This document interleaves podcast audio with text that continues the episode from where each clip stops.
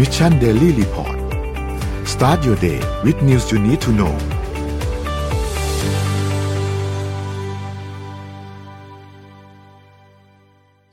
สวัสดีครับยินดีต้อนรับเข้าสู่ Mission Daily Report ประจำวันที่ 6 ตุลาคม 2565 นะครับ วันนี้คุณอยู่กับพวกเรา 3 คนตอน 7 โมงถึง 8 โมงเช้า สวัสดีพี่ปิ๊ก สวัสดีพี่เอ็มครับ สวัสดีครับ ครับ วันนี้วันพฤหัสแล้วนะครับ สัปดาห์นี้ฝนตกพอสมควรเหมือนกัน เออเร็วจริงพี่แป๊บเดียววันพฤหัสแล้วอะจะหมดสัปดาห์อีกแล้วยังไม่ทันทำอะไรเลย อะไรยังไม่ถึงไหนเลไม่ยครัไม่บทำอะไรเลย ถูกต้องเป็นคำพูดที่ถูกต้องมาก แป๊บแป๊บ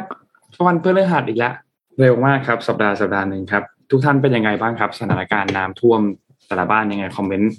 บอกพวกเรานิดนึงขอนะขอถามนิดนึงระยองน้ำท่วมไหมคะพอดีพอะอไรดีนะครับกำลังจะไปพูดที่ระยองบ่ายวันนี้ ก็เลยอยากจะรู้ว่าใครที่อยู่ระยองน้ำท่วมไหมคะ ท่วมอัปแถวเดไหตนบ้างช่วยกันอัปเดตสถานการณ์กันนิดนึงฮะ ตอนนี้ค่ะฝนคือฝนตกทุกวันเลยเนาะช่วงหลังๆ ช่วงนี้นะครับ บางบางบางทีตกไปปลอยๆแต่ว่าช่วงสองสามวันที่ผ่านมา ก็มีบางวันที่ปริมาณน้ำค่อนข้างสูงเนาะก็สู้ๆเอาใจช่วยทุกคนครับ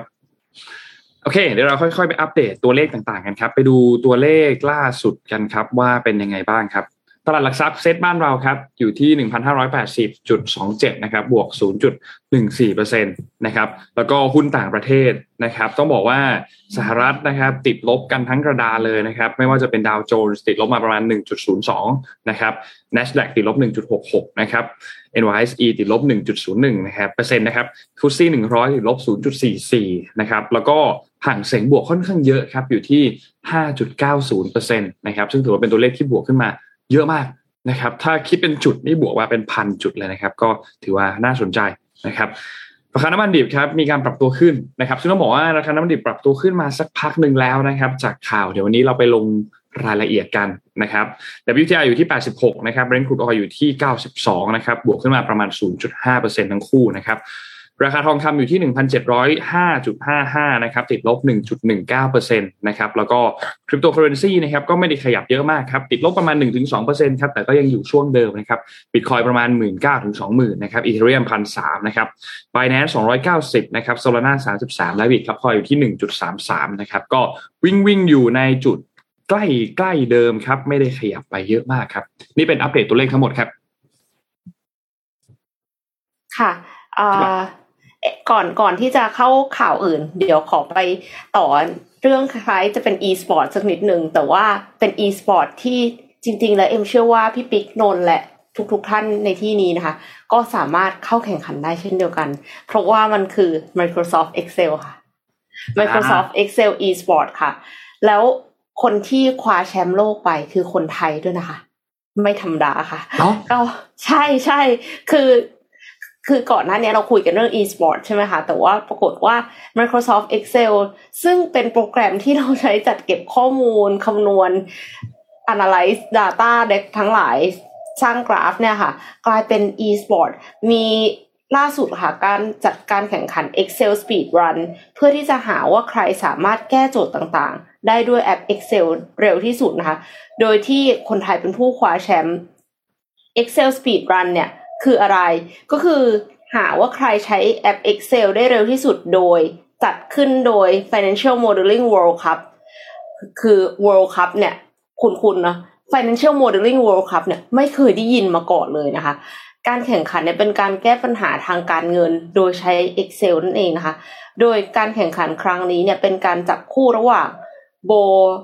โบรีโดบอนซึ่งก็คือเหมือนกับมันเป็นสมญานามของเขาอะแต่ว่าคนนี้เป็นคนไทย แล้วก็ปะปะทะกับลอเรนซ์ลาวซึ่งการแข่งขันเนี่ยออกเป็นสามรอบค่ะ รอบแรกคือคำนวณหาเส้นทางเดินรถที่เร็วที่สุด รอบสองคือการแข่งแก้โจทย์ แต่ว่ามันไม่ใช่การแก้โจทย์ธรรมดา เพราะว่าห้ามใช้เมาส์ก็คือต้องใช้คีย์บอร์ด shortcut เท่านั้นนะคะ แล้วก็ส่วนรอบสุดท้ายเนี่ยก็คือการแข่งคีย์บอร์ด challenge ซึ่งการแข่งขันทั้งสามรอบเนี่ย คนไทยอะค่ะ ที่ว่าชื่อโบเนี่ยเขาครองอันดับหนึ่งมาตลอด ถึงกับได้รับการขนานนามในผู้ใช้ Excel ว่าสูตรของโบทำให้ทุกคนเนี่ย อึ้งทึ่งอ้าปากค้างไปเลยค่ะ ก็ Excel เองก็เป็น e-sport ได้นะคะ แล้วก็คือใครที่ใช้ Excel บ่อยๆ ใช้ shortcut บ่อยๆอะพวกแบบ investment banker หรือว่า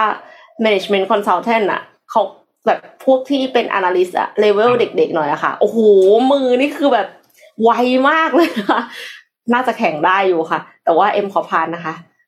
ใครอยากจะแข่งก็เชิญเลยนะคะเฮ้ยเจ๋งอะ คือ know ว่ามันเป็น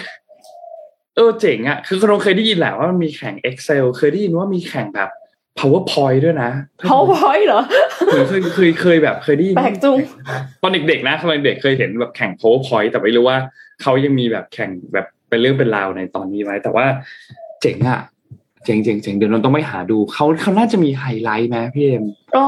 ว่าหาแบบไม่เจอคือว่าคือหาเจอแต่คลิปที่แบบยาวมากอ่าโอเคเออเออเดี๋ยวไปลองดูน่าสนใจอยากรู้ว่าเขาแข่งกันอะแข่งแบบ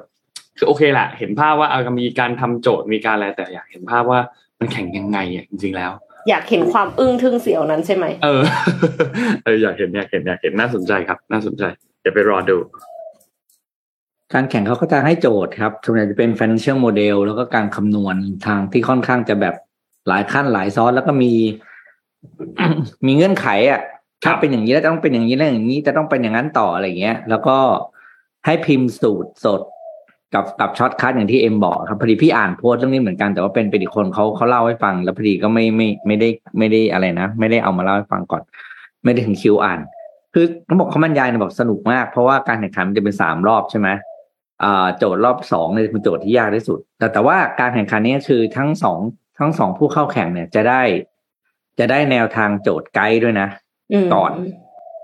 ก็จะถามประมาณให้คุณไปซ้อมมาก่อน แล้วก็ถึงเวลาเนี่ย การแข่งคือจริงคือตัดสินคือคนทำเร็ว อืม ไอ้ถูกเนี่ยถูกอยู่แล้ว เพราะว่าค่ะเก่งมากเออมันถ้าผิดมันผิดมันแข่งไม่ได้อยู่แล้วถูกไหมครับ อยู่ที่ว่ามันคือเขาแข่งเรื่องของการใช้โลจิกในการผูกสูตร อืม บอกว่าคนที่เป็นแชมป์โลกห้าสมัยคือคนซ้ายใช่ไหมในรูปใช่ไหมคือเขาบอกปีเนี้ย ตอนที่แข่งเนี่ย สูตรของเขาเนี่ย ซับซ้อนมากแล้วแบบว่า ก็มีแต่ if then if that if อ่า those อะไรอย่างเงี้ยก็คืเลอยแบบช้า if if if อ่ามันเลยทำให้ช้า แต่ว่าของคนไทยเราเนี่ย บอกเป็นการใช้สูตรที่เหมือนกับมันมีการคือโลจิกเขาแน่นกว่ามากอะในการที่จะว่าจะหาทางโปรแกรมมิ่งให้ตัว Excel มันคำนวณแล้ว ไม่ต้องข้ามหลายๆ if อะเพราะอยู่เลยว่าการ if มันก็คือการทำให้ CPU ทำงานใช่ไหม if ทำงานก็คือการรันไปเรื่อยๆอันนี้คือช็อตบอกเป็นเป็นเป็นการแข่งขันที่บอก บอกว่าเร็วมากๆแล้วก็ ไม่เคยคิดว่าจะมีการการใช้สูตรแบบโลจิกแบบนี้มาก่อนเงี้ยเออก็ก็น่าแสดงความยินดีด้วย และไอ้การแข่งไอ้พวกเนี้ย Word Excel PowerPoint พวกเนี้ยมีมีมีมานานแล้วครับ เป็นหลายสิบปีแล้วอืมอืมบริษัทที่ทำงานเก่าพี่เขาก็เคยแข่ง อ๋อเหรอจากแข่งภายในนะเออก็แบบเขาก็อยากให้พนักงานแบบใช้เก่งๆเก่งถูกไหมเพราะใช้เก่งอ๋อในการทำงานก็ง่ายแล้วก็มีรางวัลพันบาทสองพันบาทอะไรอย่างเงี้ยครับ แต่ยุคนั้นเราก็ตามภาษาคนทำงานมันก็จะแข่งกันเองภายในองค์กรมันก็จะไม่ได้ซับซ้อนมากถูกปะค่ะมันก็จะแบบระดับหนึ่งเพราะว่าเราก็ skill เราก็จะใกล้เคียงกันอยู่แล้วสิ่งที่ถ้าถามพี่อะถ้าให้เรียงตามระดับความซับซ้อนนะครับ Excel เนี่ยคือที่สุดอยู่แล้วอืมใช่อันดับใช่สองเนี่ยคือ Word อืม Word เนี่ย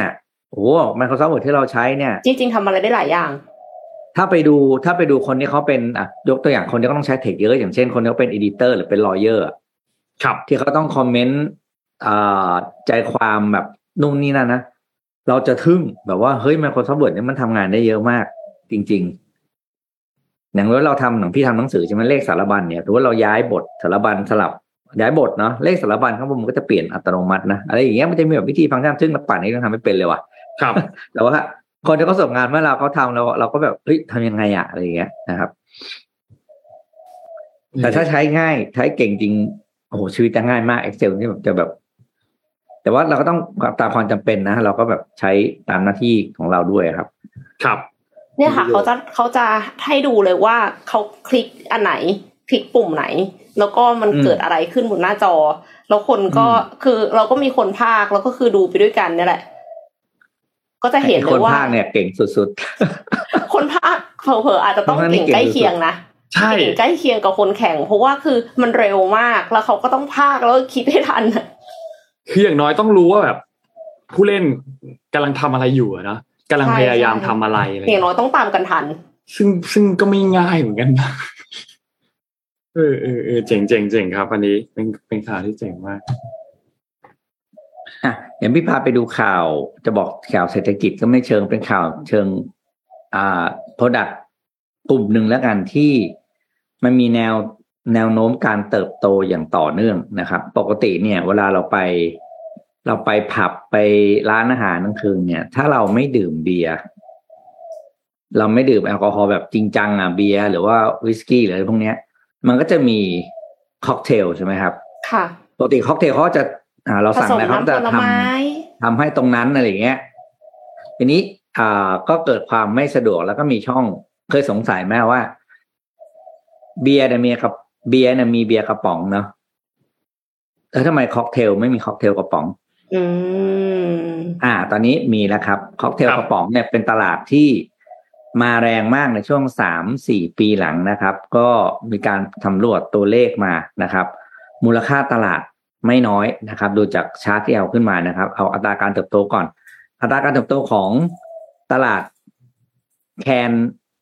cocktail เนี่ยนะครับ ถูกคาดการว่า CAGR หรืออัตราผลตอบแทนต่อปีเนี่ยจะอยู่ที่ประมาณสิบถึงสิบสองเปอร์เซ็นจากนี้ไปอีกหกถึงเจ็ดปีนะครับ โดยตลาดที่มีอัตราการเติบโตสูงสุดนะอ่าก็ ผลตอบแทนสูงสุดก็คือ Southeast Asia South Asia นั่นแหละครับ ก็คือทางอ่าอินเดียทางโซนเราด้วยแล้วก็ไปทางทางอินเดียด้วยนะครับ อยู่ที่โอ้สูงสุดเลยนะครับรองลงมาก็เป็นโอเชียเนียคือทางออสเตรียออสเตรเลียนะครับ แล้วก็ลาตินอเมริกา ส่วนทาง North America ตลาดของ can cocktail ยังไม่ค่อยเป็นที่นิยมเท่าไหร่ เพราะว่าคนทางนั้นจะดื่มเบียร์เป็นหลักนะครับนี้ในมุมของมูลค่าตลาดเนี่ย อย่างที่บอกว่ามันเติบโตมากตอนนี้คือแตะ โอ้สี่หมื่นกว่าอ่าโนหนึ่งจุด ถ้าอย่างในอย่างในในในในเอเชียเนี่ยครับ ตอนนี้มูลค่าตลาดปีล่าสุดเนี่ย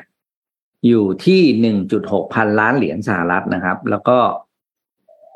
เป็นการเพิ่ม 42เปอร์เซ็นต์ของช่วงเดียวกันของปีก่อนนะอันนี้เฉพาะเฉพาะ South Asia นะครับครับซึ่งถือว่าเป็นตลาดที่สดใสมากๆ แล้วก็ผู้เล่นหลายคนไม่ว่าจะเป็นอ่า Miller Lite Blue Moon อะไรต่างๆ ที่เป็นผู้เล่นใหญ่ๆที่เป็นทำเบียร์มาก่อนเนี่ย ตอนนี้เริ่มหันมาจับตลาดแคนอ่าค็อกเทลแคนกันแล้วนะครับ เชื่อว่าอีกไม่นานนะ จะได้เห็นตลาดเนี้ยที่บ้านเรานะครับ ส่วนเมนูยอดนิยมนะครับ ที่มาทำเป็นอ่าแคนค็อกเทลเนาะก็จะมีเมนูที่เราคุ้นเคยนั่นแหละครับ อย่างเช่น อ่าไหมไทยรู้จักไหมไหมไทยนี่ก็เป็นเป็นเป็นอะไรนะเขาเรียกเป็นค็อกเทลยอดนิยมนะครับ แล้วก็เตอไม่ใช่ตะกิใช่ตะกิลามไม่ใช่ไม่ใช่ตะกิลามชื่อเหล้าอ่ากามิกามิกาเซ่นะครับ แล้วก็อีกอันเขาที่จำชื่อมันชื่อติดอยู่ที่ปากพี่วันนั้นพี่ไปอ่านอีกซอสหนึ่งนะครับ เป็นชื่อที่เราคุ้นๆเลยสามอันนะยอดนิยมถูกทำออกมาก่อนเชื่อว่าอีกไม่นานน่าจะเข้ามาบ้านเรานะครับ เพราะว่ามันก็เป็นเครื่องดื่มที่อะสาวๆดื่มง่ายนะเพราะแอลกอฮอล์ไม่มากจนเกินไป อร่อยกว่า อืมอร่อยกว่าอ่าอร่อยกว่า แต่ก็ต้องระวังนะ เพราะว่าค็อกเทลเมาหง่าลายยไหมตัวคะเนี่ยมันมีความหวานแล้วหวานทำให้เราเมาเมาซึมใช่ไหมอืมคือเมาแบบไม่รู้ตัว เพราะว่าพอความที่เขาหวานแล้วอร่อยอย่างที่เอ็มบอกครับ เราก็ดื่มไปเรื่อยๆจนบางทีมันเลย limit ที่ร่างกายเราสามารถควบคุมตัวเองไหวแล้วพอดีขับรถแล้วก็จะเกิดอุบัติเหตุได้นะครับ อะไปต่อครับค่ะ อะเราพามาดูต่อที่เรื่องถัดมาครับ เอาเรื่องรัสเซียเลยแล้วกัน เพราะว่าติดค้างกันมีไว้คตั้นงแต่ทววังนอยู่วันอังคารเนาะจะพยายามเล่าให้กระชับให้เร็วที่สุดนะครับ เดี๋ยวค่อย ๆ ไปดูกัน ย้อนความกันนิดนึงเนาะเกี่ยวกับเรื่องของรัสเซียเนี่ยนะครับ ถ้าย้อนกันไปตั้งแต่เมื่อสัปดาห์ที่แล้วที่ผ่านมาเนี่ย มีการประกาศของวลาดิเมียร์ปูตินใช่ไหมครับ ที่ผนวกรวมทางด้าน4แคว้นของยูเครนเนี่ย ก็คือลูฮัน โดเนตสก์ เคอร์ซอน แล้วก็ซาปอริเซีย ที่เข้ามาร่วมกันรวมเข้าไปเป็นส่วนหนึ่งของรัสเซียหลังจากที่มีการทำประชามติแบบ บางคนก็เรียกว่าเป็นแบบประชามติแบบหลอกๆเนาะเพราะว่าคะแนนเสียงที่โหวตเนี่ย 98เปอร์เซ็นต์99เปอร์เซ็นต์97เปอร์เซ็นต์เห็นด้วยให้มีการผนวกนะครับ คนก็ตั้งคำถามกับเรื่องนี้กันพอสมควรนะครับว่ามีความไม่ชอบธรรมไหมนะครับ ทีนี้ ภาพเนี่ยคิดว่าหลาย ๆ ท่านน่าจะได้เห็นแล้วนะครับ ก็รัสเซียเองก็จัดงานที่กรุงมอสโกนะครับที่จัตุรัสแดงนั่นนะครับ มีประชาชนออกมามีนู่นมีนี่ออกมากันเพียบนะครับ แล้วก็มีการปูตินก็มีการพูดถึงในงานด้วยว่า รอบนี้เป็นชัยชนะของปฏิบัติการเขาเรียกว่าเป็นปฏิบัติการทางทหารพิเศษที่เกิดขึ้นในยูเครนนะครับ ก็มีภาพมีอะไรที่ออกมานะครับ ทีนี้พอเป็นแบบนั้นเนี่ยนะครับ สิ่งที่ควบคู่มาเลย คือ ทางด้านยูเครนครับยูเครนเองเขาก็ประกาศทันทีเลย สมัครเข้ามาเป็นสมาชิกขององค์การสนธิสัญญาแอตแลนติกเหนือหรือที่เราคุ้นๆชื่อกันว่านาโตเนี่ยนะครับ ซึ่งเป็นการสมัครมาแบบ fast track ไม่ใช่สมัครแบบปกตินะครับพูดง่ายๆคือเป็นการสมัครแบบเร่งด่วนนั่นแหละนะครับ แล้วก็บอกว่าตอนนี้เนี่ยทางด้านของเคียฟเนี่ยจริงๆแล้วพร้อมเจรจากับมอสโกนะ แต่ว่าไม่ใช่กับวลาดิเมียร์ปูตินนะครับ สิ่งที่เกิดขึ้นก็คือทางด้านของยูเครนเนี่ยนะครับ ก็ดำเนินมาตรการละเรียบร้อยลงนามในหนังสือสมัครนะครับเพื่อเข้ามาเป็นสมาชิกของนาโตนะครับถ้าใครได้เห็นภาพวิดีโออันนั้นท่านก็จะเห็นว่าเอ่อวลาดิเมียร์เซเลนสกี้ยืนกับคนอีกสองคนในวิดีโอตรงนั้นนะครับและทำการเซ็นลงไปในกระดาษใบหนึ่งเพื่อที่เป็นใบตัวกรอกใบสมัครนะครับแล้วก็มีนายกมันคนข้างๆเนี่ยคือประธานรัฐสภากับอีกคนหนึ่งก็คือนายกรัฐมนตรี นะครับก็เป็นการตอบโต้ที่ทางด้านของรัฐบาลเครมลินเนี่ยมีการประกาศผนวกรวมทั้ง 4 แคว้นเข้าด้วยกันอย่างเป็นทางการนะครับทีนี้เซเลนสกี้เองก็บอกว่าครั้งนี้เนี่ยเป็นก็ออกมาก็ประนามแหละว่าเป็นการเขียนประวัติศาสตร์ที่เอ่อต้องบอกว่าเขาเรียกว่าอะไรเขาใช้คำว่าแบบเหมือนไร้อย่างอายอะนะครับ แล้วก็มีการฆาตกรรม มีการขู่กันโชคมีการทารุณกรรมมีการโกหกมากมายที่รัสเซียทำ นะครับ ทีนี้พอเป็นแบบนั้นเนี่ยนะครับสิ่งที่ตามมาจากประชาคมโลกหลาย ๆ ประเทศนะครับ โดยเฉพาะอย่างยิ่งคือที่สหรัฐอเมริกา สหรัฐอเมริกาโจไบเดนก็บอกทันทีเลย บอกว่าสั่งคว่ำบาตรเพิ่มเลย ซึ่งจริง ๆ แล้วต้องบอกว่าการคว่ำบาตรของรัสเซียเนี่ยเจอมาค่อนข้างเยอะแล้ว เราไปทบทวนการคว่ำบาตรของรัสเซียหนึ่งว่าถูกคว่ำบาตรอะไรบ้างนะครับ นับตั้งแต่ที่มีการบุกยูเครนแบบ อย่างเป็นทางการนะครับ ปฏิบัติการพิเศษทางทหารเนี่ยนะครับ ตั้งแต่วันที่ 24 กุมภาพันธ์ช่วงต้นปีเนี่ยนะครับ มายาวจนถึงช่วงต้นเดือนตุลาคมเนี่ย ก็200กว่าวันแล้วนะครับ 200กว่าวันแล้วนะครับ แล้วก็รัสเซียเองก็ดูแล้วยังไม่ได้จะยุติสงครามเร็วๆนี้ด้วยนะครับ มาตรการคว่ำบาตรล่าสุดเนี่ยนะครับของทั้งสหรัฐอเมริกาและสหภาพยุโรปเนี่ยนะครับ ไม่ว่าจะเป็นเรื่องของที่ มีการคว่ำบาตรสมาชิกรัฐสภาของรัสเซียนะครับทั้งหมด 278 คนเนี่ยนะครับ แล้วก็ทางด้านสหรัฐเองเนี่ยก็คว่ำบาตรไปหลาย ๆ องค์กรที่อยู่นอกรัสเซีย ซึ่งเป็นองค์กรที่ให้การสนับสนุนทางทหารต่อรัสเซีย หรือว่าสนับสนุนการผนวกดินแดนครั้งนี้ของรัสเซียเนี่ยนะครับ ก็ทางด้านยุโรปเองก็มีการประกาศคว่ำบาตรรอบใหม่นะครับห้ามนำเข้าสินค้าจากรัสเซียเพิ่มขึ้นไปอีกนะครับ ห้ามส่งออกสินค้าเทคโนโลยีไปยังรัสเซียด้วย นะครับเพราะฉะนั้นตอนนี้ในหลาย ๆ ด้านรัสเซียโดนทั้งมาตรการทางด้านการเงินนะครับก็บีบให้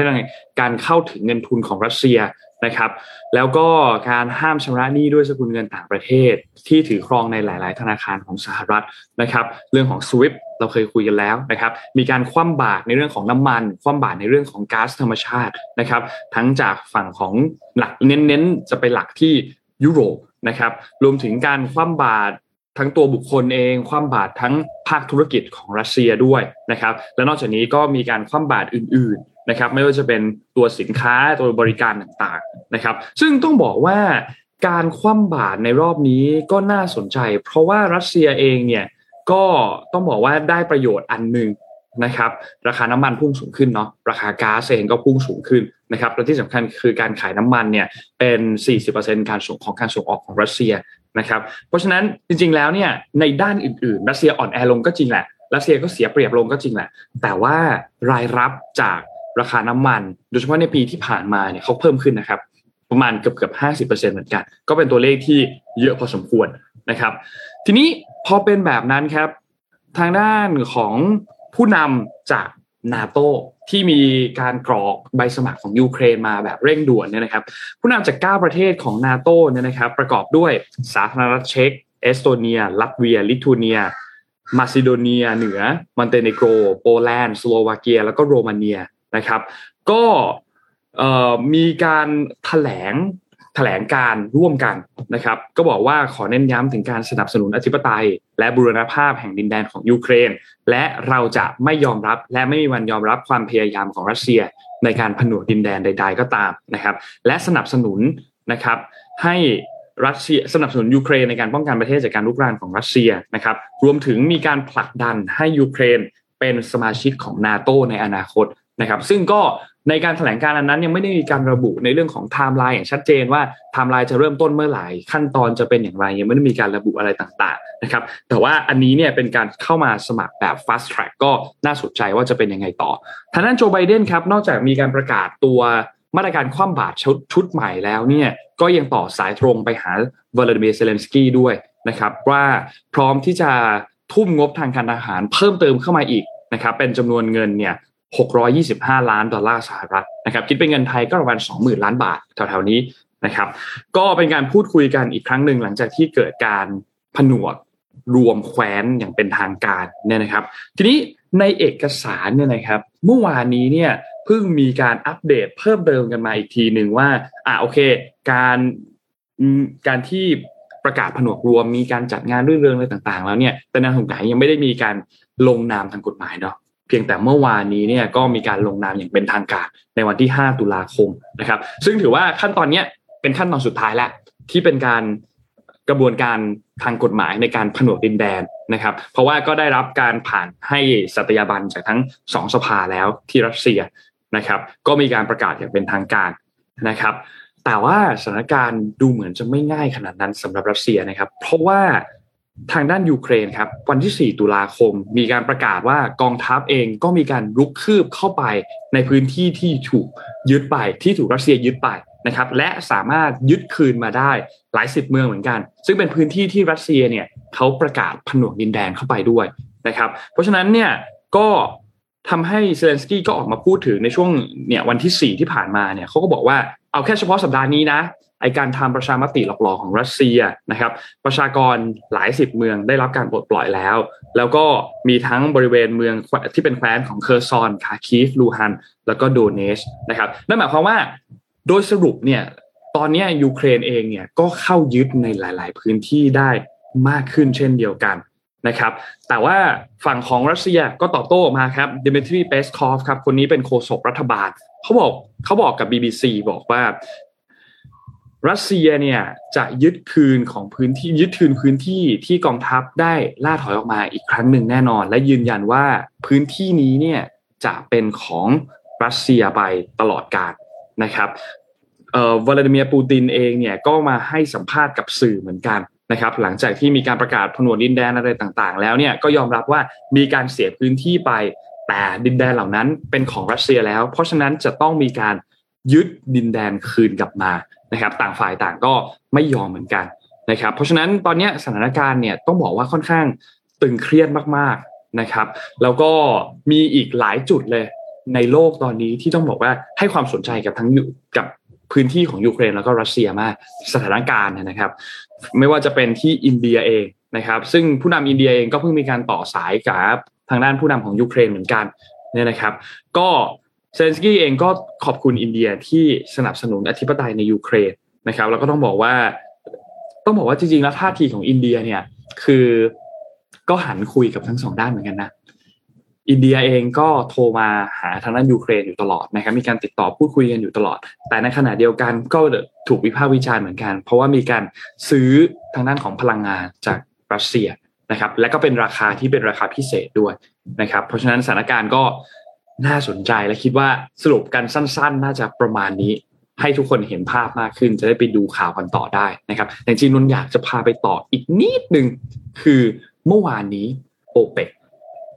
มีการประชุม และประกาศตัวเลขออกมาว่าจะลดกำลังการผลิตน้ำมันลงอีก ประมาณสองล้านบาร์เรลต่อวันพอมาเป็นแปดสิบกว่า US ดอลลาร์ต่อบาร์เรลก็ลดเลยนะคะ ลดครับ การลดในครั้งนี้เป็นตัวเลขที่น่าสนใจมาก เพราะว่าเอาละถ้าเราคิดในภาพนะ ลองมองในมุมของเราเป็นคนผลิตน้ำมันนะครับ ราคาน้ำมันเริ่มมีการปรับตัวลดลงมาพอสมควร จากหลาย ๆ เหตุผลหนึ่งในนั้น อาจจะเป็นความกังวลที่จะเกิด recession ใช่ไหมครับเขาก็เลยมีการปรับในเรื่องของตัวราคาไอ้เรื่องของกำลังการผลิตน้ำมันให้ลดลงไปอีก สิ่งที่จะตามมาก็คือการเพิ่มขึ้นของราคาน้ำมัน เพราะว่าคนกังวลว่าเอ้ยดีมามันน่าจะหายไปนะ เพราะว่าคนกังวลเรื่อง recession กัน แต่สุดท้ายแล้วปรากฏว่าดีมานไม่ได้หายไปขนาดนั้นพอมันไม่ได้หายไปขนาดนั้น แต่ว่าเลือกที่จะลดทางด้านของ supply ลงนะครับ เพราะฉะนั้นก็มีแนวโน้มพอสมควรเหมือนกัน ที่จะทำให้ราคาน้ำมันหลังจากนี้อาจจะกลายมาเป็นขาขึ้นนะครับ สิ่งที่ตามมาเลยคือโจไบเดนครับ ทางด้านของสหรัฐทำเนียบขาวก็ออกมาประนามว่า เฮ้ย OPEC การที่คุณลด กำลังงานผลิตน้ำมันแบบนี้เนี่ยมันไม่ต่างกับการที่คุณเข้าข้างทางด้านของรัสเซียเลยนะ นี่ก็เป็นสิ่งที่ถูกวิพากษ์วิจารณ์อยู่ณขณะตอนนี้ด้วยเหมือนกันนะครับ ก็น่าติดตามครับว่าหลังจากนี้สถานการณ์ในเรื่องของราคาน้ำมัน ซึ่งมันก็จะไปผูกผูกกันกับเรื่องของสถานการณ์ของรัสเซียและยูเครนด้วยนะครับ จะเป็นอย่างไรกันต่อนะครับ รวมถึงเรื่องของเงินเฟ้อที่การเพิ่มขึ้นของราคาพลังงาน ก็จะยิ่งมาซ้ำเติมสถานการณ์เงินเฟ้อในตอนนี้ด้วย นะครับเพราะว่าช่วงนี้ต้องบอกว่าเงินเฟ้อแม้ว่าจะรุนแรง แต่ว่ามันก็เริ่มซาลงในทางด้านของราคาพลังงานราคาน้ำมันราคาก๊าซธรรมชาตินะครับ ก็น่าติดตามมากครับสำหรับสถานการณ์ปัจจุบันครับลึกลับซับซ้อนนะคะ หลายสิ่ง วันนี้ไปเติมน้ำมันได้เลยครับ ขึ้นแน่นอน เพราะว่าแน่นอนครับเดี๋ยวขึ้นแน่น้ำมันขึ้นมาสามวันติดแล้วนี่ๆอืมราคาพลังงานโลกอะใช่ใช่ไทยครับเหมือนจะไม่ขึ้นมาสัก สามวันแล้วเนอะใช่ไหมเพราะฉะนั้นวันนี้น่าจะได้เลิกษ์นะครับ น่าจะได้เลิกษ์ไปเติมน้ำมันกันซะ ไม่ต้องรอตอนเย็นนะครับ ไม่ต้องรอประกาศเพราะคิดว่ายังไงก็ไม่รอด ไม่วันนี้ก็พรุ่งนี้ อืม อืมน่าเป็นเติห่วมงก่อนวันหนึ่งพี่คิดว่าอย่างน้อยมันก็ไม่เสียหลายเนาะคือ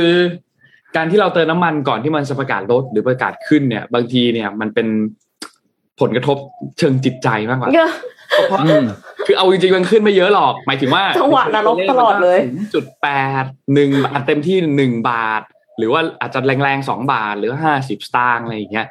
พอเราอืมคำนวณกันจริงๆเนี่ย มันก็อาจจะเพิ่มมาประมาณสักยี่สิบาทสามสิบาทแหละแม้ว่าจะเป็นตัวเลขที่ไม่ได้เยอะมากนะครับ แต่มันส่งผลกระทบต่อจิตใจเราเยอะค่ะติดดอยทุกอย่างได้เลยนะคะครับผมติดดอยได้ทุกอย่างแม้กระทั่งน้ำมันที่เติมรถยนต์ตัวเอง ครับผมยอดไปเลยครับ ไปต่อกันค่ะ เอ็มมีข่าวหนึ่งที่น่าสนใจมากๆ แต่ว่าสารภาพตามตรงว่า พยายามหาข้อมูลแล้วแต่ไม่ค่อยเข้าใจเท่าไหร่นะคะ ข่าวนี้เนี่ยมาจาก PPTV ค่ะ ก็ขอบคุณ PPTV ด้วยที่เรียบเรียงมานะคะ นักวิทยาศาสตร์ญี่ปุ่นค่ะ ไขปริศนาพันล้านปีว่าชีวิตมาจากไหนเกิดขึ้นได้อย่างไรค่ะ ก็อย่างที่ทุกท่านทราบกันดีนะคะ ว่ามีหลายทฤษฎีเหลือเกิน เมื่อโลกเกิดขึ้นมาเมื่อ 4.6 พันล้านปีก่อนเนี่ยสิ่งที่เกิดขึ้นมาพร้อมกันมีเพียงสารอนินทรีย์ต่างๆ สารอินทรีย์บางชนิด และสิ่งไม่มีชีวิตเท่านั้น จึงเป็นเรื่องน่าอัศจรรย์ว่าสิ่งที่ไม่มีกลับมากลายเป็นมีชีวิตได้ยังไง นี่คือหนึ่งในปริศนาที่มนุษย์พยายามหาคำตอบมาโดยตลอดค่ะ ว่าชีวิตเนี่ยมาจากไหนนานมาแล้วค่ะ ที่นักวิทยาศาสตร์เนี่ยตั้งสมมติฐานต่างๆ นานา ตั้งแต่อริสโตเติลที่ในยุคกรีกที่เชื่อว่า ของอะไรก็ตามถ้าปล่อยทิ้งไว้จะมีสิ่งมีชีวิตเกิดขึ้นมาได้เองอะอย่างเช่นราขึ้นเวลาที่อาหารเสียใช่ไหมคะ แต่ว่าพอพอแบบครอบทุกอย่างไม่ให้มีอะไรเข้าไปได้ ไม่ให้มีแมลงวันเข้าไปได้เอาวก็ไม่มีหนอนแมลงวัน ก็เลยแสดงว่าอ้าวไม่จริงสิแสดง คืออยู่ๆสิ่งมีชีวิตจะเกิดขึ้นมาเนี่ย มันมันต้องมีอย่างอื่นด้วย คือมันทำให้สรุปว่าสิ่งมีชีวิตเนี่ยเกิดจากสิ่งมีชีวิต ไม่ใช่สิ่งมีชีวิตอยู่ดีๆ จะเกิดขึ้นมาจากสิ่งไม่มีชีวิตได้ ต่อมาค่ะมีข้อสันนิษฐานมาบอกว่าสิ่งมีชีวิตเนี่ยเกิดจากสารอินทรีย์อะสิ่งมีชีวิตเกิดจากสารอินทรีย์ คือเหมือนกับสารอินทรีย์มารวมรวมๆกัน แล้วก็อยู่ในอุณหภูมิที่เหมาะสม อยู่ในแสงแดดที่เหมาะสม มีออกซิเจนทำให้เกิดสิ่งมีชีวิตขึ้นมา แล้วเป็นสิ่งมีชีวิตที่ซิมเ l ิลก่อน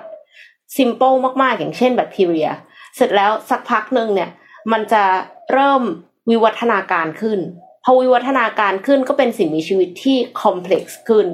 จนในที่สุดแล้วก็มีสิ่งมีชีวิตที่เรียกว่ามนุษย์นะคะ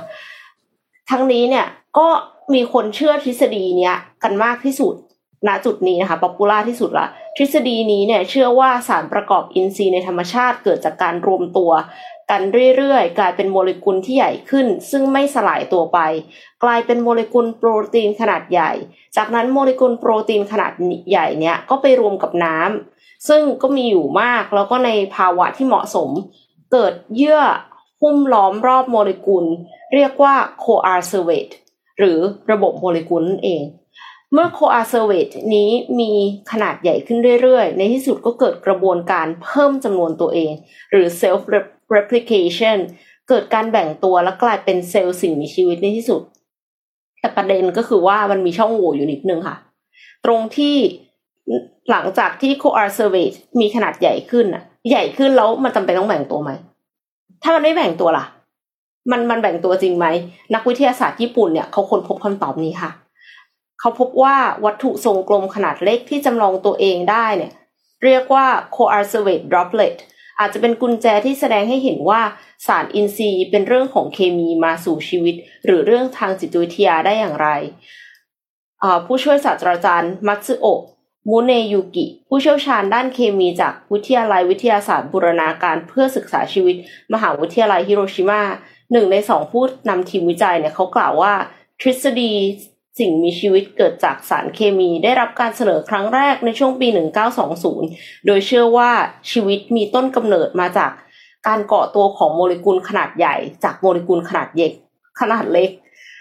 เขาบอกว่าตั้งแต่นั้นมาก็คือมีการศึกษาจำนวนมากเพื่อที่จะตรวจสอบสมมติฐาน แต่ว่าที่มาของการรวมตัวของโมเลกุลที่ขยายจากโมเลกุลขนาดเล็กเนี่ยยังคงเป็นเรื่องลึกลับมาประมาณหนึ่งร้อยปีแล้วนะคะ แล้วก็ อาจารย์มัตสึโอะเนี่ยก็เลยร่วมกับคุริฮาระเคนสุเกะนักวิจัยของ k y o s e r a Corporation เพื่อหาคำตอบว่าสารเคมีในยุคเริ่มแรก กลายเป็นสิ่งมีชีวิตได้อย่างไร ตอนแรกก็รู้ว่ามันมีความเกี่ยวพันกับสิ่งแวดล้อม การผสมผสานภายใต้ความดันและอุณหภูมิสูง แล้วเย็นลงเป็นภาวะที่เป็นมิตรต่อสิ่งมีชีวิตมากขึ้น แต่มันก็เหมือนขาดอะไรไปบางอย่างค่ะ เหมือนขาดความเชื่อมโยงที่หายไประหว่างเคมีและชีววิทยาในการกำเนิดชีวิต ทั้งสองคนนี้จึงออกแบบและสังเคราะห์ prebiotic monomer ซึ่ง prebiotic monomer ชนิดเนี้ย มันไม่มีอยู่ในโลกนะ คือสังเคราะห์ขึ้นมาใหม่เลยค่ะ เป็นอนุพันธ์ของกรดอะมิโน ซึ่งเป็นหน่วยเล็กที่สุดของโปรตีน เพื่อเป็นสารตั้งต้นของการเกิดเซลล์จากโมเลกุลโปรตีน เมื่อเติมน้ำที่อุณหภูมิห้องที่ความดันบรรยากาศ เขาพบว่าอนุพันธ์ของกรดอะมิโนจะควบแน่น จัดเรียงเป็นเปปไทด์ แล้วเกิดเหมือนเป็นหยดน้ำเล็กๆ ซึ่งก็คือ coarservate droplet หยดเปปไทด์นี้มีขนาดและจำนวนเพิ่มขึ้นเรื่อยๆ เมื่อได้รับกรดอะมิโนมากขึ้น นักวิจัยยังพบว่าหยดเปปไทด์นี้สามารถรวมเข้ากรดกรดนิวคลีอิกซึ่งเป็นสารพันธุกรรม และมีแนวโน้มที่จะอยู่รอดในสภาพแวดล้อมภายนอกได้ และอาจกลายเป็นสิ่งมีชีวิตในที่สุดค่ะ หยด c o r s e r v a t e droplet เนี่ย สามารถทำหน้าที่เป็นตัวเชื่อมระหว่างเคมีและชีววิทยาในการกำเนิดของชีวิต ซึ่งก็อาจจะอธิบายการเกิดขึ้นของสิ่งมีชีวิตในยุคดึกดำบรรพ์ได้ค่ะ นักวิจัยเนี่ยก็มีแผนที่จะดำเนินการศึกษากระบวนการวิวัฒนาการต่อไปจากอนุพันธ์ของกรดอะมิโน ไปจนถึงเซลล์ที่มีชีวิตของสัตว์ดึกดำบรรพ์ตลอดจนปรับปรุงการศึกษาต่อเนื่องเพื่อตรวจสอบแล้วก็ศึกษาต้นกำเนิดของชีวิตและวิวัฒนาการค่ะ คือตอนเนี้ยถึงแม้ว่าจะยังไม่ได้รู้เข้าใจหนึ่งร้อยเปอร์เซ็นเนาะแต่ว่ามันเหมือนกับแก็บที่มีมานานแล้วเป็นร้อยปีอะค่ะ มันได้รับการพิสูจน์ขึ้นมาแล้วว่า มันทำได้จริง มันเรียนแบบก่อให้เกิดขึ้นใหม่ได้จริง คือถ้าสมมติว่ามันไม่สามารถทำการทดลอง เพื่อที่จะทำให้มันเกิดใหม่อีกรอบหนึ่งได้อะเขาไม่เรียกว่า science อันนี้คือเรียกว่า science เพราะว่าเขาคิดคิดค้นไอ prebiotic monomer ขึ้นมาแล้ว แล้วเสร็จแล้วก็เกิด coarservate droplet แล้วมันแบ่งตัวเป็นหยดเปปไทด์รวมกับกรดนิวคลีอิกได้ แล้วกลายเป็นมีแนวโน้มว่าจะเป็นสิ่งมีชีวิตในที่สุดก็ติดตามการทดลองนี้กันต่อไปนะคะ เราอาจจะหาคำตอบได้ก็ได้ว่าตกลงสิ่งมีชีวิตเนี่ยเกิดมาได้อย่างไร เป็นคำถามที่น่าสนใจมากเลยนะ แล้ว แล้วก็คิดตั้งแต่เด็กแล้วว่า มันเกิดมันยังไงนะมันเอามันมันมันไม่ใช่แค่ชีวิตแล้วมันเป็นแค่ โลกมันเกิดขึ้นมายังไงนะมันทำไมมันถึงเป็นแบบนี้นะแล้วทุกอย่างมันเกิดขึ้นมายังไงนะอะไรอย่างเงี้ย เป็นคำถามที่น่าสนใจมาก ก็คือคนเนี่ยนนรู้สึกเหมือนคอมเมนต์อันนี้เลยคือ นับถือคนที่วิจัยเรื่องพวกนี้มาก เพราะว่าขนาดเราแค่อ่านอะเราแค่ฟังอะยังไม่เข้าใจเลยว่าแบบเฮ้ยมันยากมากเลยอะมันไม่มันมันรู้ได้ยังไงว่าต้องไปตรงนี้อะ รู้ได้ยังไงว่าต้องคิดแบบนี้ รู้ได้ยังไงว่าต้องไปไปทดสอบแบบนี้ ต้องไปหาข้อมูลแบบนี้อะไรเงี้ย นับถือมากครับ เป็นนักวิทยาศาสตร์ นี่เจ๋งมาก เจ๋งมากจริงพี่ปิ๊กปิดไมค์อยู่นะคะ ฟังก็ตั้งแต่นาทีแรกก็หัว หัวเริ่มไม่ตามแล้วอะคือ หัวจะระเบิด เออ อะไรกัน อะไรอย่างนี้นะจริงก็จริงเออ นั่นแหละเขามีแต่สิ่งสำคัญนอกจากว่าเขารู้ได้ไงว่าจะไปอะไรที่นนท์บอกเขาจะไปตามไปตรงไหนต่อไปตรงไหนตอบถัดไปอย่างนี้ใช่ไหมครับคำถามคือตอนที่วิจัยพวกเนี้ยครับพูดจริงนะ มันไม่มีมันมันเป็นการทำงานที่ไม่เห็นเลยว่าตัวเองจะมีรายได้ตรงไหนใช่ไหมแล้วก็ไม่เห็นว่า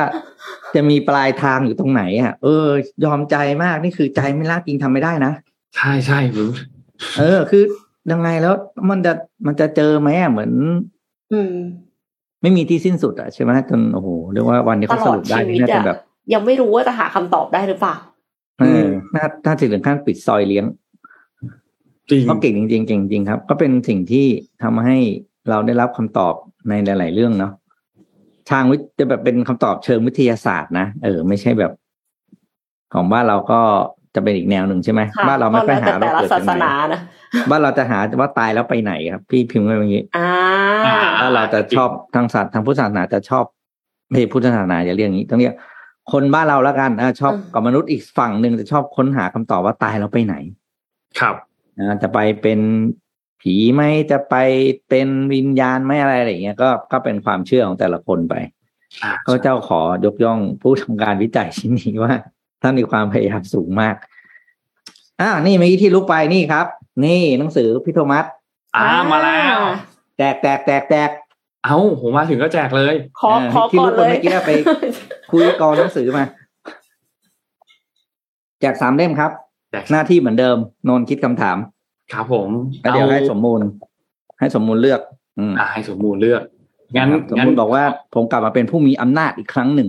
ขอคิดคำถามนิดนึงนะฮะว่าจะกระถามอืมว่าอะไรดีนะครับ แต่ก่อนอื่นอย่าเพิ่งทุกคำถ้าทุกท่านที่ฟังอยู่เนี่ย ถ้าคิดไม่ออกว่าเอ้ยเอาไงดีแชร์ก่อนครับ แชร์ก่อนฮะ อืมอืมแชร์เออใช่อันนี้ก่อนครับใช่อันนี้เป็นอ่าแชร์ก่อนแชร์ก่อนเป็นนะครัเป็บนอันอันที่ง่ายที่สุดเลยนึกว่าเอาสามเอาสามเล่มนะครับสามเล่มได้ครับได้ครับ ให้อย่างนี้ง่าย ๆ ก็ได้ครับพี่ปิ๊กวันนี้วันพฤหัสแล้วเราก็อย่าอย่าเพิ่งใช้สมองกันเยอะฮะเริ่มผ่านสัปดาห์นี้มาเริ่มแบบมึนๆแล้วเอาเป็นว่า เราแจกคนที่แชร์แล้วกัน เดี๋ยวผมอืมให้สมมูลเลือกสุ่มจากคนที่แชร์ไลฟ์วันนี้นะครับ อยากให้เน้นไปแชร์ใน Facebook มากกว่านะ เพราะว่าตามจะตามแทร็กง่ายกว่านะครับ แล้วก็อย่าลืมแชร์เป็นสาธารณะด้วยนะครับ สมบูรณ์จะได้ไปสามารถกดดูได้ นะครับอืมก็อืมอะโอเคสามเล่มนะครับ จะมีแชร์กันกี่คนไม่รู้ล่ะนะครับ แต่ว่าจะสุ่มอ่าสามเลยนะครับ หนังสือใหม่จากพี่โทมัสนะครับพยานทานสฟอร์มนะครับ นี่หน้าปกก็จะเป็นตัวพี่โทมัสครึ่งหนึ่งแล้วก็เป็นหุ่นยนต์ครึ่งหนึ่งเพราะว่าแกก็ใช้ความพยายาม หลายปีนะครับกว่าจะปรับเปลี่ยนกระบวนการทำงานของบริษัท Smart ID Group หรือที่เรารู้จักกันในนามแบรนด์เครื่องใช้แกจิตอ่า แบรนด์แกจิต Anitech นั่นเองนะครับ ที่ครับเข้ามาก็เอามาแจกบ่อยๆ ในรายการใช่ไหมครับเรื่องนี้ก็ใช้เวลาทำอยู่เกือบปีครับ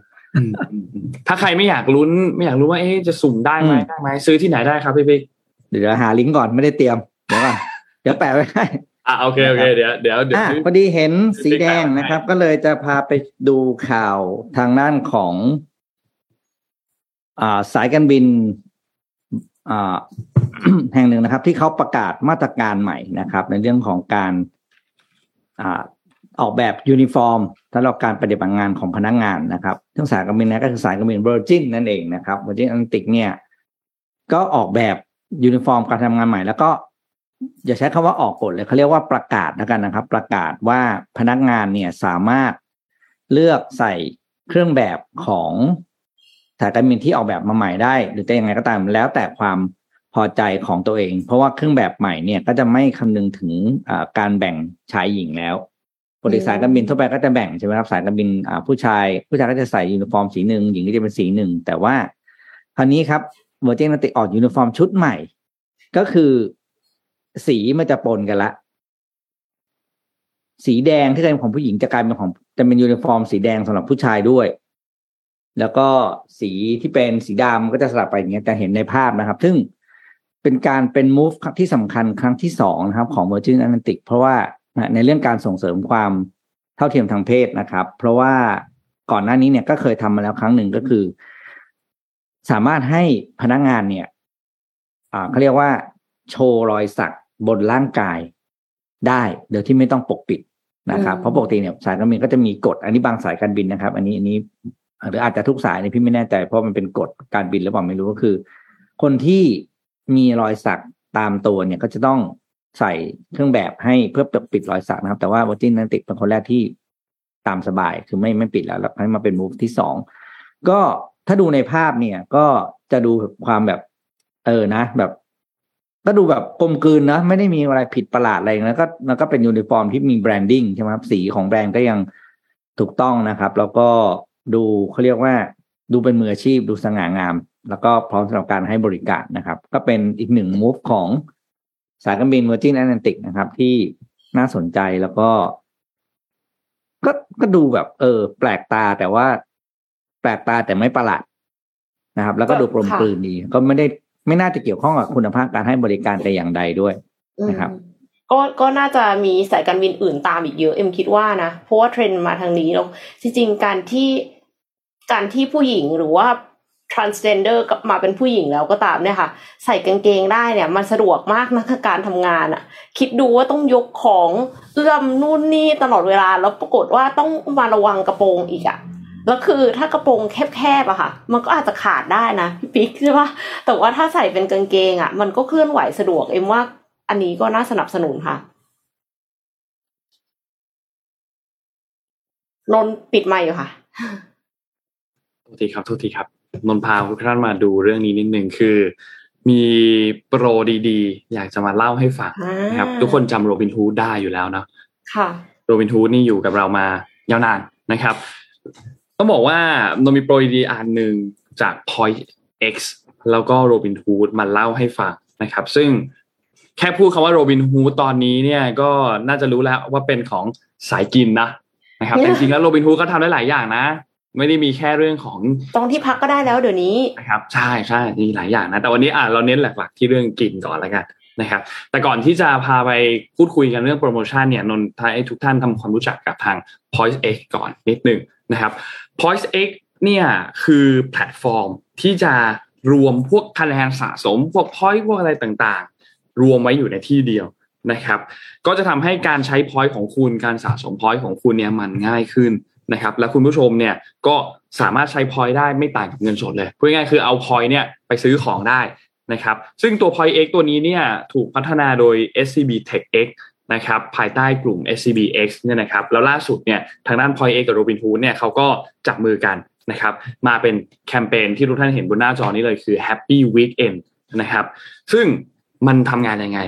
มันทำงานอย่างนี้ครับ คือสามารถใช้ตัว Point X เนี่ยตัวแต้มคะแนนเนี่ยจ่ายแทนเงินสดได้ ถ้าหากว่าคุณสั่งอาหารจากร้านที่เข้าร่วมรายการโปรดีๆในแอป Robinhood นะครับ และที่สำคัญคือไม่มีขั้นต่ำด้วยนะครับ ซึ่งไอตัวโปรดีๆเนี่ยจะมีทุกวันเสาร์อาทิตย์นะครับ บนแอป Robinhood นะครับ แล้วก็เริ่มต้นเนี่ยตั้งแต่วันที่ 3 กันยายนเริ่มมาสักพักแล้วมาจนถึงวันที่ 16 ตุลาคมนะครับ มีโปรโมชั่นมีอะไรมากมายนะครับ แล้วก็มีการแลก point ใน rate พิเศษด้วยนะครับ คือ8 point เท่ากับ 1 บาทนะครับ ทางด้านของประธานเจ้าหน้าที่บริหารบริษัท SCB Tech X เนี่ยนะครับเขาพูดถึงบอกว่าคุณไตรรัตน์สุวรรณประทีปเนี่ยนะครับไอตัว Point X เนี่ยมันเป็นแพลตฟอร์มที่มันรวบรวม Point ของลูกค้าไว้ในที่เดียว นะครับ ก็จะทำให้แบบเดิมๆเนี่ยเราจะใช้ Point อะไรกันเนี่ยมันแยกที่แยกอะไรกันอยู่เนาะก็จะทำให้มันง่ายมากยิ่งขึ้นอยู่ใน ecosystem เดียวกันนะครับ ก็ทำให้ไลฟ์สไตล์เนี่ยมันตอบโจทย์กับลูกค้าที่เป็นลูกค้ายุคใหม่มากขึ้นนะครับ นอกจากนี้เนี่ยนะครับเขาก็บอกว่าตอนเนี้ยปัจจุบันเนี่ยโรบินฮูดเนี่ยมีร้านค้าบนแพลตฟอร์มเนี่ยรวมๆกันแล้ว 270,000 ร้านนะครับมีลูกค้าลงทะเบียนใช้งานเนี่ย3.2 ล้านคนนะครับมีไรเดอร์ประมาณ 30,000กว่าคน นะครับรบินฮูเองก็มีการมีแคมเปญการตลาดรูปแบบใหม่ๆนะครับมาตอบโจทย์ทุกๆ คนมากขึ้นนะครับ ทีนี้สอนใช้เลยแล้วกันจับมือใช้เลย มันมีแค่ 5 ขั้นตอนเท่านั้นครับสำหรับการที่จะใช้คะแนนของตัว Point X แทนเงินสดนะครับ บนหน้าจอนี้มี 4 เนาะอ่าสี่สี่สี่นนดูเลขผิดครับ 4 ขั้นตอนครับ ขั้นตอนแรกเนี่ยคือ รวมคะแนนจากบัตรเครดิตของ SCB เนี่ยเข้ามาสู่ในตัว Point X ก่อน เพื่อที่จะเริ่มใช้จ่าย นะครับ ทีนี้ก็เข้าสู่ขั้นตอนการสั่งเลยคือ คุณจะสั่งอาหารโรบินฮูดใช่ไหมครับ คุณก็เลือกจ่ายด้วยแอป SCB Easy นะครับแล้วหลังจากนั้นก็ไปกดจ่ายด้วยคะแนนนะครับ จะเลือกจ่ายด้วยคะแนนทั้งหมดหรือเลือกจ่ายด้วยคะแนนบางส่วนก็ได้ แล้วแต่ท่านเป็น option ได้นะครับ แล้วก็ค่อยยืนยันการจ่ายเงินแค่นี้การสั่งอาหารก็เสร็จสิ้นเรียบร้อยแล้วนะครับ เพราะฉะนั้นใครที่สนใจนะครับก็สามารถดาวน์โหลดตัวแอปพลิเคชันได้นะครับ Point X นะครับเป็นโลกใหม่ของการใช้และสะสม point ที่ ไร้ขีดจำกัดได้ทุกที่เหมือนมีเงินสดนะครับ ก็ไปดาวน์โหลดกันได้นะครับ ยังไงให้สมมูลทิ้งลิงก์ไว้ให้นะครับ pointx.scb/get นะครับ ก็ไปกดไปลองโหลดมาเล่นกันดูได้ คิดว่าไม่ได้ใช้ยากเลยนะครับ แล้วก็ใครที่มีแต้มในบัตรเครดิต เยอะๆอยู่ มีแต้มอยู่ก็ลองมองเป็นออปชันในการเอา point เหล่านั้นเนี่ยมาใช้นะครับ อืมเพราะบัตรเครดิตเนี่ย ค่ะ โอ้มันเป็นสิ่งที่ เขาเรียกว่าเราใช้กันไม่หมดจริง ๆ นะ เพราะเราก็มีบัตรสองสามใบนะแต่ละคนนะแล้วก็แล้วมัน point แยกกันอยู่ระจาอืมรวมกันก็ไม่ได้ มีเศษ pointอันนี้ยอมแล้วเป็นเป็นเป็น solution ที่ต้องบอกว่าดีดีมาก เพราะว่าคือเรื่องนี้จริงๆแล้วเนี่ย พี่เคย ได้รับมอบหมายให้ทำเรื่องนี้มาตั้งสิบปีที่แล้วนะมีมีพี่คนหนึ่งเขาเป็นองค์ประกอบแบบ very entrepreneur เลยแล้วเขาก็มองเขาเห็นเรื่องนี้ไง แกเป็นแกเป็น banker เก่าแล้วแกบอกว่าเนี่ย เราทำอะไรที่ที่มันเราเหมือนเขาเขาใช้คำว่าเป็นเป็นเจ้ามือกันไหมเอา point ของทุกแบงก์กองที่เราแล้วเรา manage ให้อย่างเงี้ย แต่ตอนนั้นโอ้โหจัดการไงแล้วก็เราไม่ใช่คนสาย tech ใช่ไหม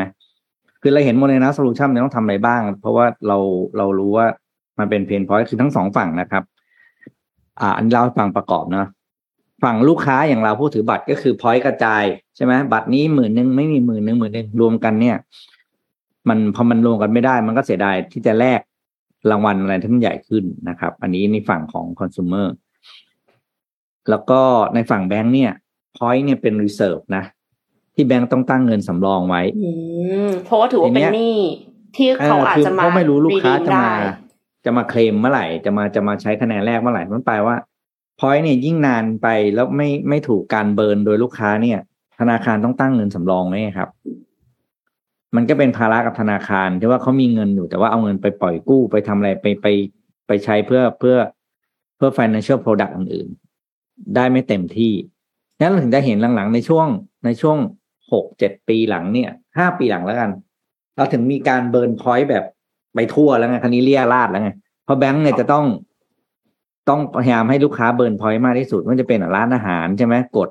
แปดเดี๋ยวนี้แปดสิบแต้มห้าสิบคะแนนเขาให้แลกนะเมื่อก่อนแลกครั้งแรกนี่เกือบหมื่นใช่ถูกไหมจะแลกบัตรไปที่พักโรงแรมไปกินบุฟเฟ่ต์เนี่ยโอ้โหหลักหมื่นคะแนนทั้งมีนั้นแต่ของใหญ่ร้อยหนึ่งห้าสิบเอาแล้ว เพราะว่า thinking มันเปลี่ยน แล้วก็อ่าเขาเรียกว่าไงนะครับ ตัวเทคโนโลยีพร้อม คือเมื่อก่อนแลก point นี่จำนนกับเอ็มทันไหมต้องโทรไป call center อะหรือไม่ก็กรอกแบบฟอร์มกระดาษอะมีล้วแคตตาล็อกเซ็นแคตตาล็อกใช่เออแคตตาล็อก แล้วเราก็เซ็นแล้วก็ส่งกลับไป แล้วมันก็พัฒนาการมันเป็นเรื่องของการใช้ไอ้ดอกจันใช่ไหมค่ะกับจันตึงตึงตึงตึงแล้วก็ใส่หมายเลขบัตรเครดิตไปเดี๋ยวนี้ก็เป็นมาถึงล่าสุดที่ SCB ทำตัว Point X อันนี้บอกเลยว่าเปรี้ยงแน่นอน แล้วพี่ก็จะกวาดจากทุก point ที่อยู่ในบัตรของพี่ไปกองที่เดียว แล้ว SCB X ใช่ไหมกับ Point X เขาก็จะไปเก็บตงจากแบงก์ไงอืมเก็บค่าธรรมเนียมในการแลกจากแบงก์อันนี้บอกเลยว่า อันนี้ไม่ได้อวยนะ อันนี้ต้องใช้คำว่าโคตรฉลาดนะครับ อันนี้ก็เป็นอะถึงทัดสุดท้ายนะ คอน sumer ได้ประโยชน์นะเราใช่ สุดท้ายแล้วคนที่ได้ประโยชน์คือคือคนที่ใช้บัตรเครดิบางตทีนะ เราเหลือเศษพอยต์แบบพันสองร้อยคะแนนอะไรอย่างเงี้ยแบบเศษเศษๆอะคะแนนเศษๆมากองรวมกันบางทีมันก็แลกแลกกาแฟได้แก้วหนึ่งเราก็เอาแล้วเนาะใช่ไหมอืมจริงค่ะ อืมจริงจริงจริงอ่าไปที่แกดเจ็ตตัวหนึ่งค่ะ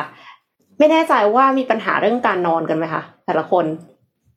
นอนไม่มีใช่ไหมมีนอนนบ้าองนเร็วบ้างด้วยแล้ว แล้วแต่วันแต่ส่วนใหญ่ไม่ค่อยครับ ไม่ค่อยมีปัญหาเรื่องการขึ้นนออนยู่กับหมอนข้างใช่ไหมครับผมหมอนข้างผมว่าก่ายหน้าหรือเปล่าปั่นป่วนมาก วิ่งพันคนอื่นก็จะนอนนี่คึกวิ่งพี่ปิ๊กไหมมีปัญหาไหมคะการนอนที่มีครับไม่มีหรอที่หลับไวเกินครับ สุดยอดสุดไม่ยถึอดงเยี่ยมเลยเยี่ยมเลย เรียกว่าถ้าหัวถึงหมอนนี่แฮปปี้เบิร์ดเดย์ไม่จบก็หลับแล้วอะ ครับโอ้โหเป็นคนมีบุญมากๆนะหลัคะบไวมากหลับไวมากจริงๆครับ อืมคือคือคนสมัยเนี้ย เอ็มรู้สึกว่าอาจจะด้วยความที่ใช้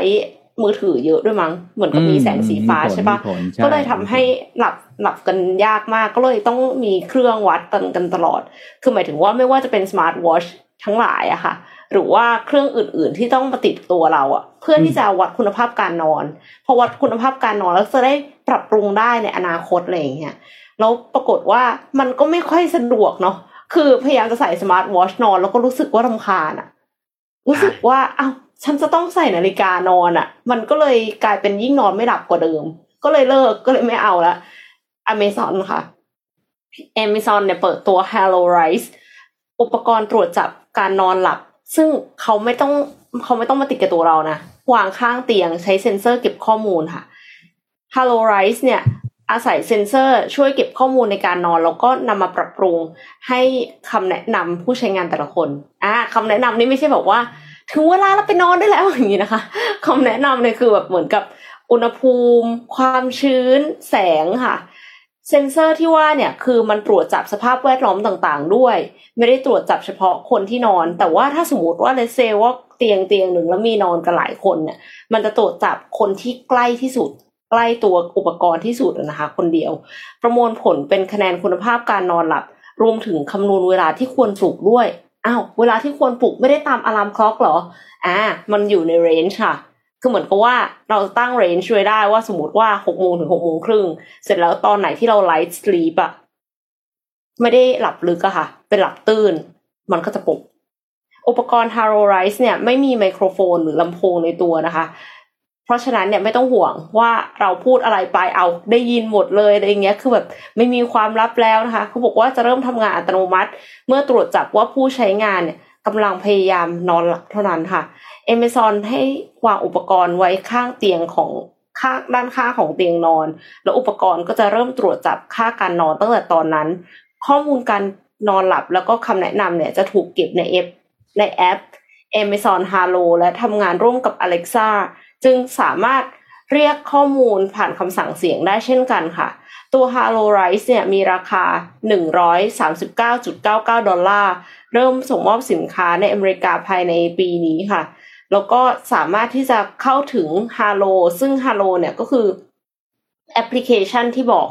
แล้วปกติมันเดือนละ 4 ดอลลาร์ ถ้าซื้อ Halo Rise เนี่ยก็คือให้เข้าถึงข้อมูลเชิงลึกฟรี 6 เดือน ทั้งนี้ไม่แน่ใจว่า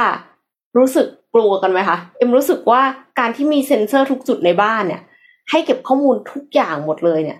มันจะเป็นเรื่องที่ดีหรือเปล่า แล้วถ้าทั้งหมดเลยทั้ง ecosystem ของเราใช้เจ้าเดียวกัน แปลว่าเจ้าเนี้ยรู้จักเราดีกว่าเราเยอะเลยนะคะ รู้จักคนในบ้านของเราทุกคนด้วย เอ๊ะมันมันครีปปี้หรือเปล่ามันน่ากลัวไหมคิดว่ายังไงกันคะอืม มันเพราะว่าก็เหมือนกับเอ๊ะมันเคยมันมีอีกตัวหนึ่งป่ะที่ที่บอสเคยเอามาเล่าอะไอตัวเครื่องจับตอนนอนหลับอันนนท์จำได้ไหมแต่มันนานแล้วนะพี่จำไม่ได้ตัวไหนไม่รู้ ก็เป็นอีกแบบอันนั้น อันนั้นใส่แขนป่ะหรือยังไงไม่รู้อ๋อใส่เป็นปกติใส่ข้อมืออะมันมันมีหลายอันแหวนะนเซ็แหนวเซอนร์อันนั้นแหวนเออแต่แหวมันนต้องที่แกใส่อยู่สัมผัใช่สกับใช่เราแหวนแหวนฮาโลลิงใช่ไหม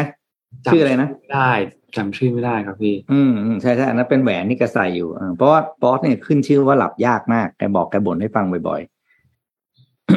ไม่แน่นะ เดี๋ยวแกอาจจะสั่งมาใช้เนี่ย ตัวเนี่ยของ Google เนี่ย รอดูรีวิว Amazon ค่ะอเมซอนอ่า Amazon อเมซอนโทษโทษเขาแข่งกันอยู่โอ้เอโหอเดี๋ยว พูดผิดชื่อไปหน่อยอ่าไม่แน่เดี๋ยวรอดูรีวิวดีกว่าอืม ครับอ่ามีอีกข่าวหนึ่งนะครับ เกี่ยวกับเรื่องที่ยุโรปนิดนึงคิดว่าหลายๆท่านน่าจะเห็นแล้วล่ะเพราะว่าถูกแชร์กันเมื่อวานนี้พอสมควรเหมือนกันที่ สหภาพยุเอ่อสมาชิกสภาสหภาพแห่งยุโรปเนี่ยนะครับ มีการผ่านกฎหมายที่ทำให้พวกอุปกรณ์พกพาทั้งหลายเนี่ยคำว่าอุปกรณ์พกพาในที่นี้เนี่ยมันรวมหมดเลยนะครับ โทรศัพท์มือถือพวกสมาร์ทโฟน แท็บเล็ตต่างๆนะครับ จะต้องใช้สายชาร์จประเภทเดียวกัน หมายความว่าคือเป็น USB-C นะครับ อันนี้เนี่ยมีการบังคับใช้เนี่ยนะครับ น่าจะตั้งแต่ปี 2024 เนี่ย เป็นต้นไปนะครับ แล้วก็โรงงานผู้ผลิตต่างๆเนี่ยจะมีเวลาเปลี่ยนการผลิตไปจนถึงปี 2026 นะครับ ซึ่งการลงมติในครั้งนี้เนี่ยก็ค่อนข้างเป็นเอกฉันชัดเจนนะครับ 602 ต่อ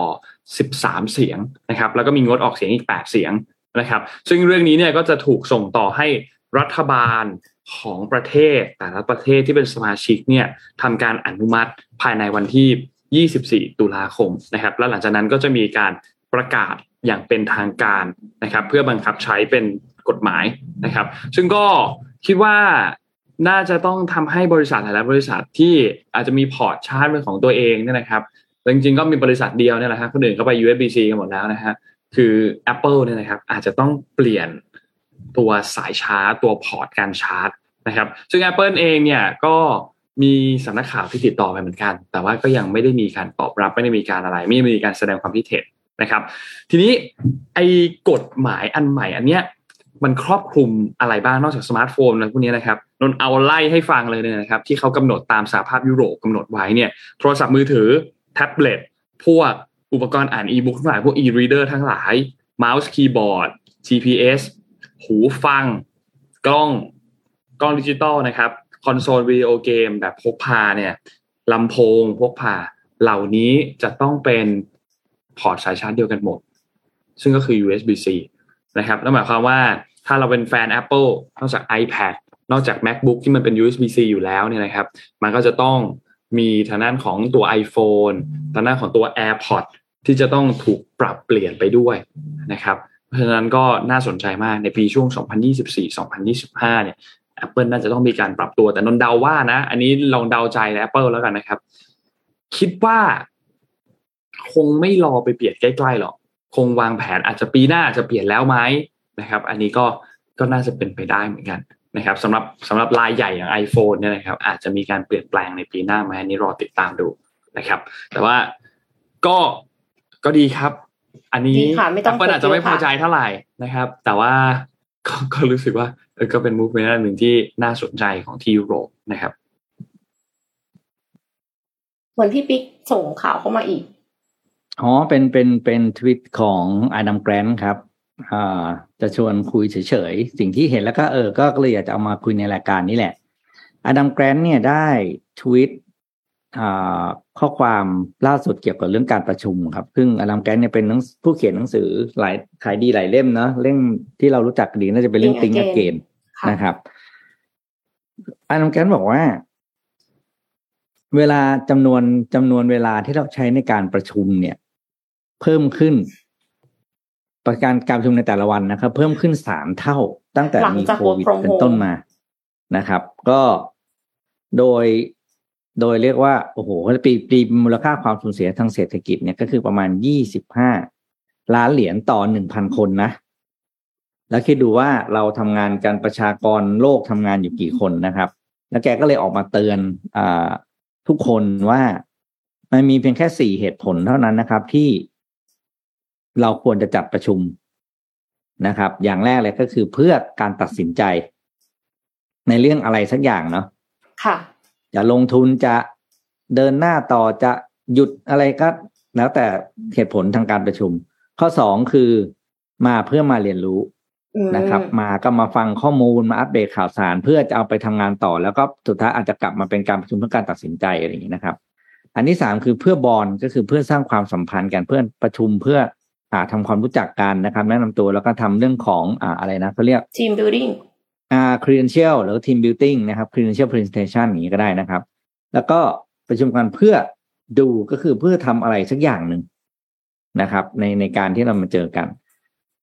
ถ้าการประชุมใดก็ตามที่เราคิดจะจัดไม่ตอบโจทย์ข้อใดข้อหนึ่งในสี่ข้อนี้ต้องบอกเลยว่า cancel ซะจะไปประชุม เพราะมันจะไม่ได้อะไร นั่นเนี่ยจุดประสงค์สำคัญของสิ่งที่อาดัมแกรนพูดก็คือเรื่องของการประชุมเนี่ยครับ เราต้องมี purpose นะไม่มีมีเป้าหมายจากการประชุมที่ชัดเจน แล้วก็มีกรอบกำหนดเวลาที่ที่ที่ที่เป็นตัวกำหนดว่าภายในหนึ่งชั่วโมงนี้นะ เราจะต้องได้อะไรจากหนึ่งในสี่ข้อนี้ ถ้าเรามีการจัดตามจัดทำเรื่องของ meeting agenda แล้วก็ตัวตัว expected output จาก meeting มาให้ดีเนี่ย เราทุกคนจะลดเวลาการประชุมลงได้ โอ้เยอะมากจริง ๆ ในแต่ละวันนะครับครับก็มันก็เป็นข้อคิดที่น่าสนใจนะ ง่ายๆ แต่เออทำไมเราไม่ค่อยนึกถึงกันนะครับถึงที่อาดัมแกรนพูดแล้วพอดีเห็นในทวิตเตอร์แกก็เลยพอดีเห็นจากอาจารย์นพดลแหละเราก็เลยเออ ก็เลยดูดภาพมาใช้ต่อนะครับ ก็ขอบคุณอาจารย์นพดลไว้ตรงนี้ด้วย พอดีเห็นอาจารย์นพดลแชร์เรื่องนี้ขึ้นมาเห็นก็เลยด้วเอายมาเล่าให้มากฟังๆค่ะ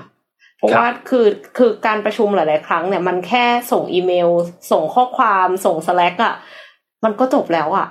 มันไม่จำเป็นอืมว่าจะต้องนัดทุกคนในเวลาเดียวกัน เพราะว่าการที่จะนัดทุกคนให้มาเวลาตรงกันเนี่ย มันยาก คนแต่ละคนก็อาจจะติดกันคนละโปรเจกต์บางคนอาจจะติดประชุมลูกค้า บางคนอาจจะกำลังพยายาม coding อยู่คือแบบใช้สมาธิเยอะมากแล้วเสร็จแล้วก็แบบแทรกจะต้องประชุมละ ในอีกครึ่งชั่วโมงอะไรเงี้ยคือเอ็มก็รู้สึกว่ามันก็ไม่ค่อย productive เท่าไหร่ แล้วหลาย ๆ ครั้งก็คือประชุมอยู่มีคนโทรมาอะไรอย่างเงี้ย มันวุ่นวายมากเลยอะค่ะบางทีก็พิจารณากันนิดนึงนะคะ ว่าตกลงมันอยู่ใน purpose สี่อย่างที่มันควรจะต้องประชุมไหม หรือไม่อย่างนั้นน่ะ ก็พิมพ์เป็นข้อความส่งเป็นอีเมล attach file ทุกท่านก็ทราบตรงกันค่ะ มีหนึ่งหนึ่งท่านถามมาว่า regular meeting ที่เนี่ยอยู่ในหนึ่งในสี่ข้อไหม อันเนี้ย definition คือไม่อยู่นะครับ อัปเดตข้อมูล operation ของสัปดาห์นี้มียอดขายเท่าไหร่อะไรอย่างเงี้ย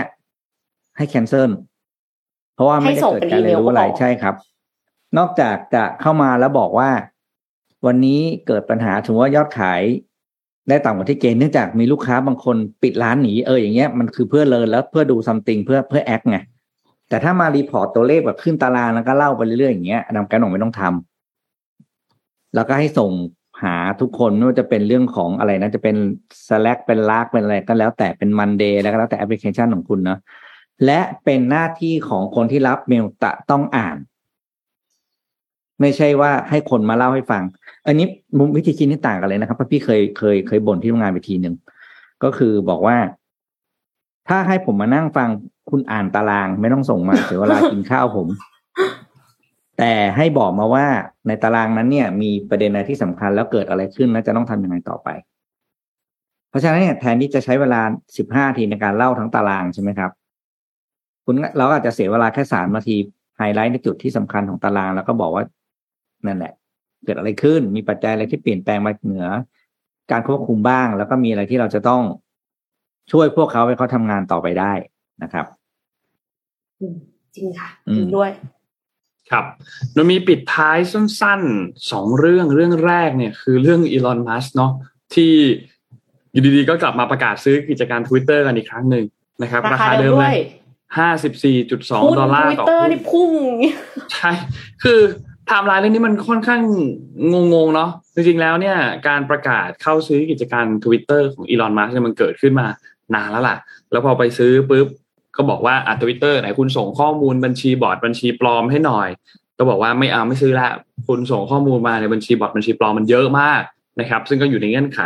ทวิตเตอร์ก็เลยยื่นฟ้องอีลอนมัสก์นะครับว่าเฮ้ยคุณจะมายกเลิกซื้อแบบนี้ไม่ได้นะ ยื่นฟ้องไปจนล่าสุดเนี่ยแหละมีการประกาศซื้อกิจการ Twitter กันอีกครั้งหนึ่งที่ราคา 52จุด54 54.2 ดอลลาร์ต่อหุ้นนะครับ ก็เป็นอีกหนึ่ง movement อันหนึ่งของลูกพี่อีลอนมัสนะครับ ก็อย่างที่พี่เอ็มพูดเลยหุ้นทวิตเตอร์ก็พุ่งพุ่งจัดเลยครับ พุ่งพอสมควรเลยนะครับ หลังจากที่มีการติดเซลลิงเลยค่ะ ต้องหยุดซื้อขายเลยค่ะ ใช่ใช่ใช่ใช่แล้วตอนนี้คือมันมีข่าวใน CNBC ลงคู่กันวันนี้ แต่ว่าเวลาหมดก่อนก็คือ คนที่ต้องใช้คำว่า ช็อกที่สุดเลยก็คือธนาคารที่ finance ตัวอีลอนมัสในการซื้อทวิตเตอร์รอบนี้ครับ เพราะจากเดิมที่จะต้องใช้เงินแบบไม่เยอะใช่ไหมต้องใช้เงินเยอะเพราะราคาไปเยอะมากไงอ๋อลองไปลองไปหาอ่านกันได้ครับ เพราะว่าเรื่องนี้มันก็มันก็ตกลงไปแล้ว เพราะถึงวันนี้คือ สุดท้ายเนี่ย แพ้กันด้วยของ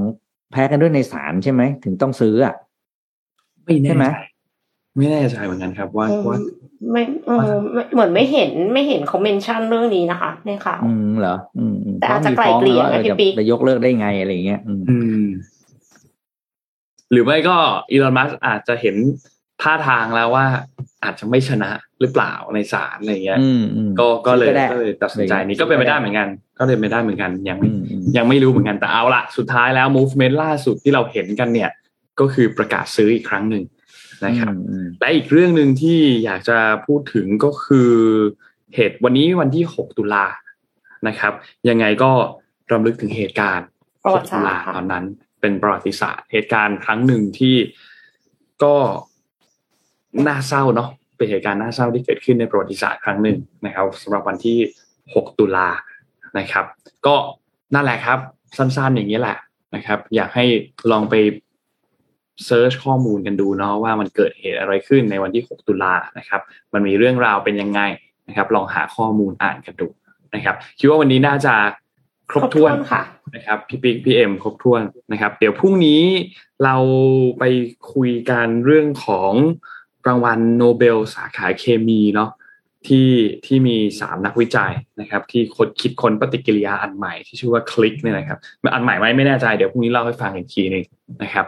ก็วันนี้ขอบคุณทางด้าน SCB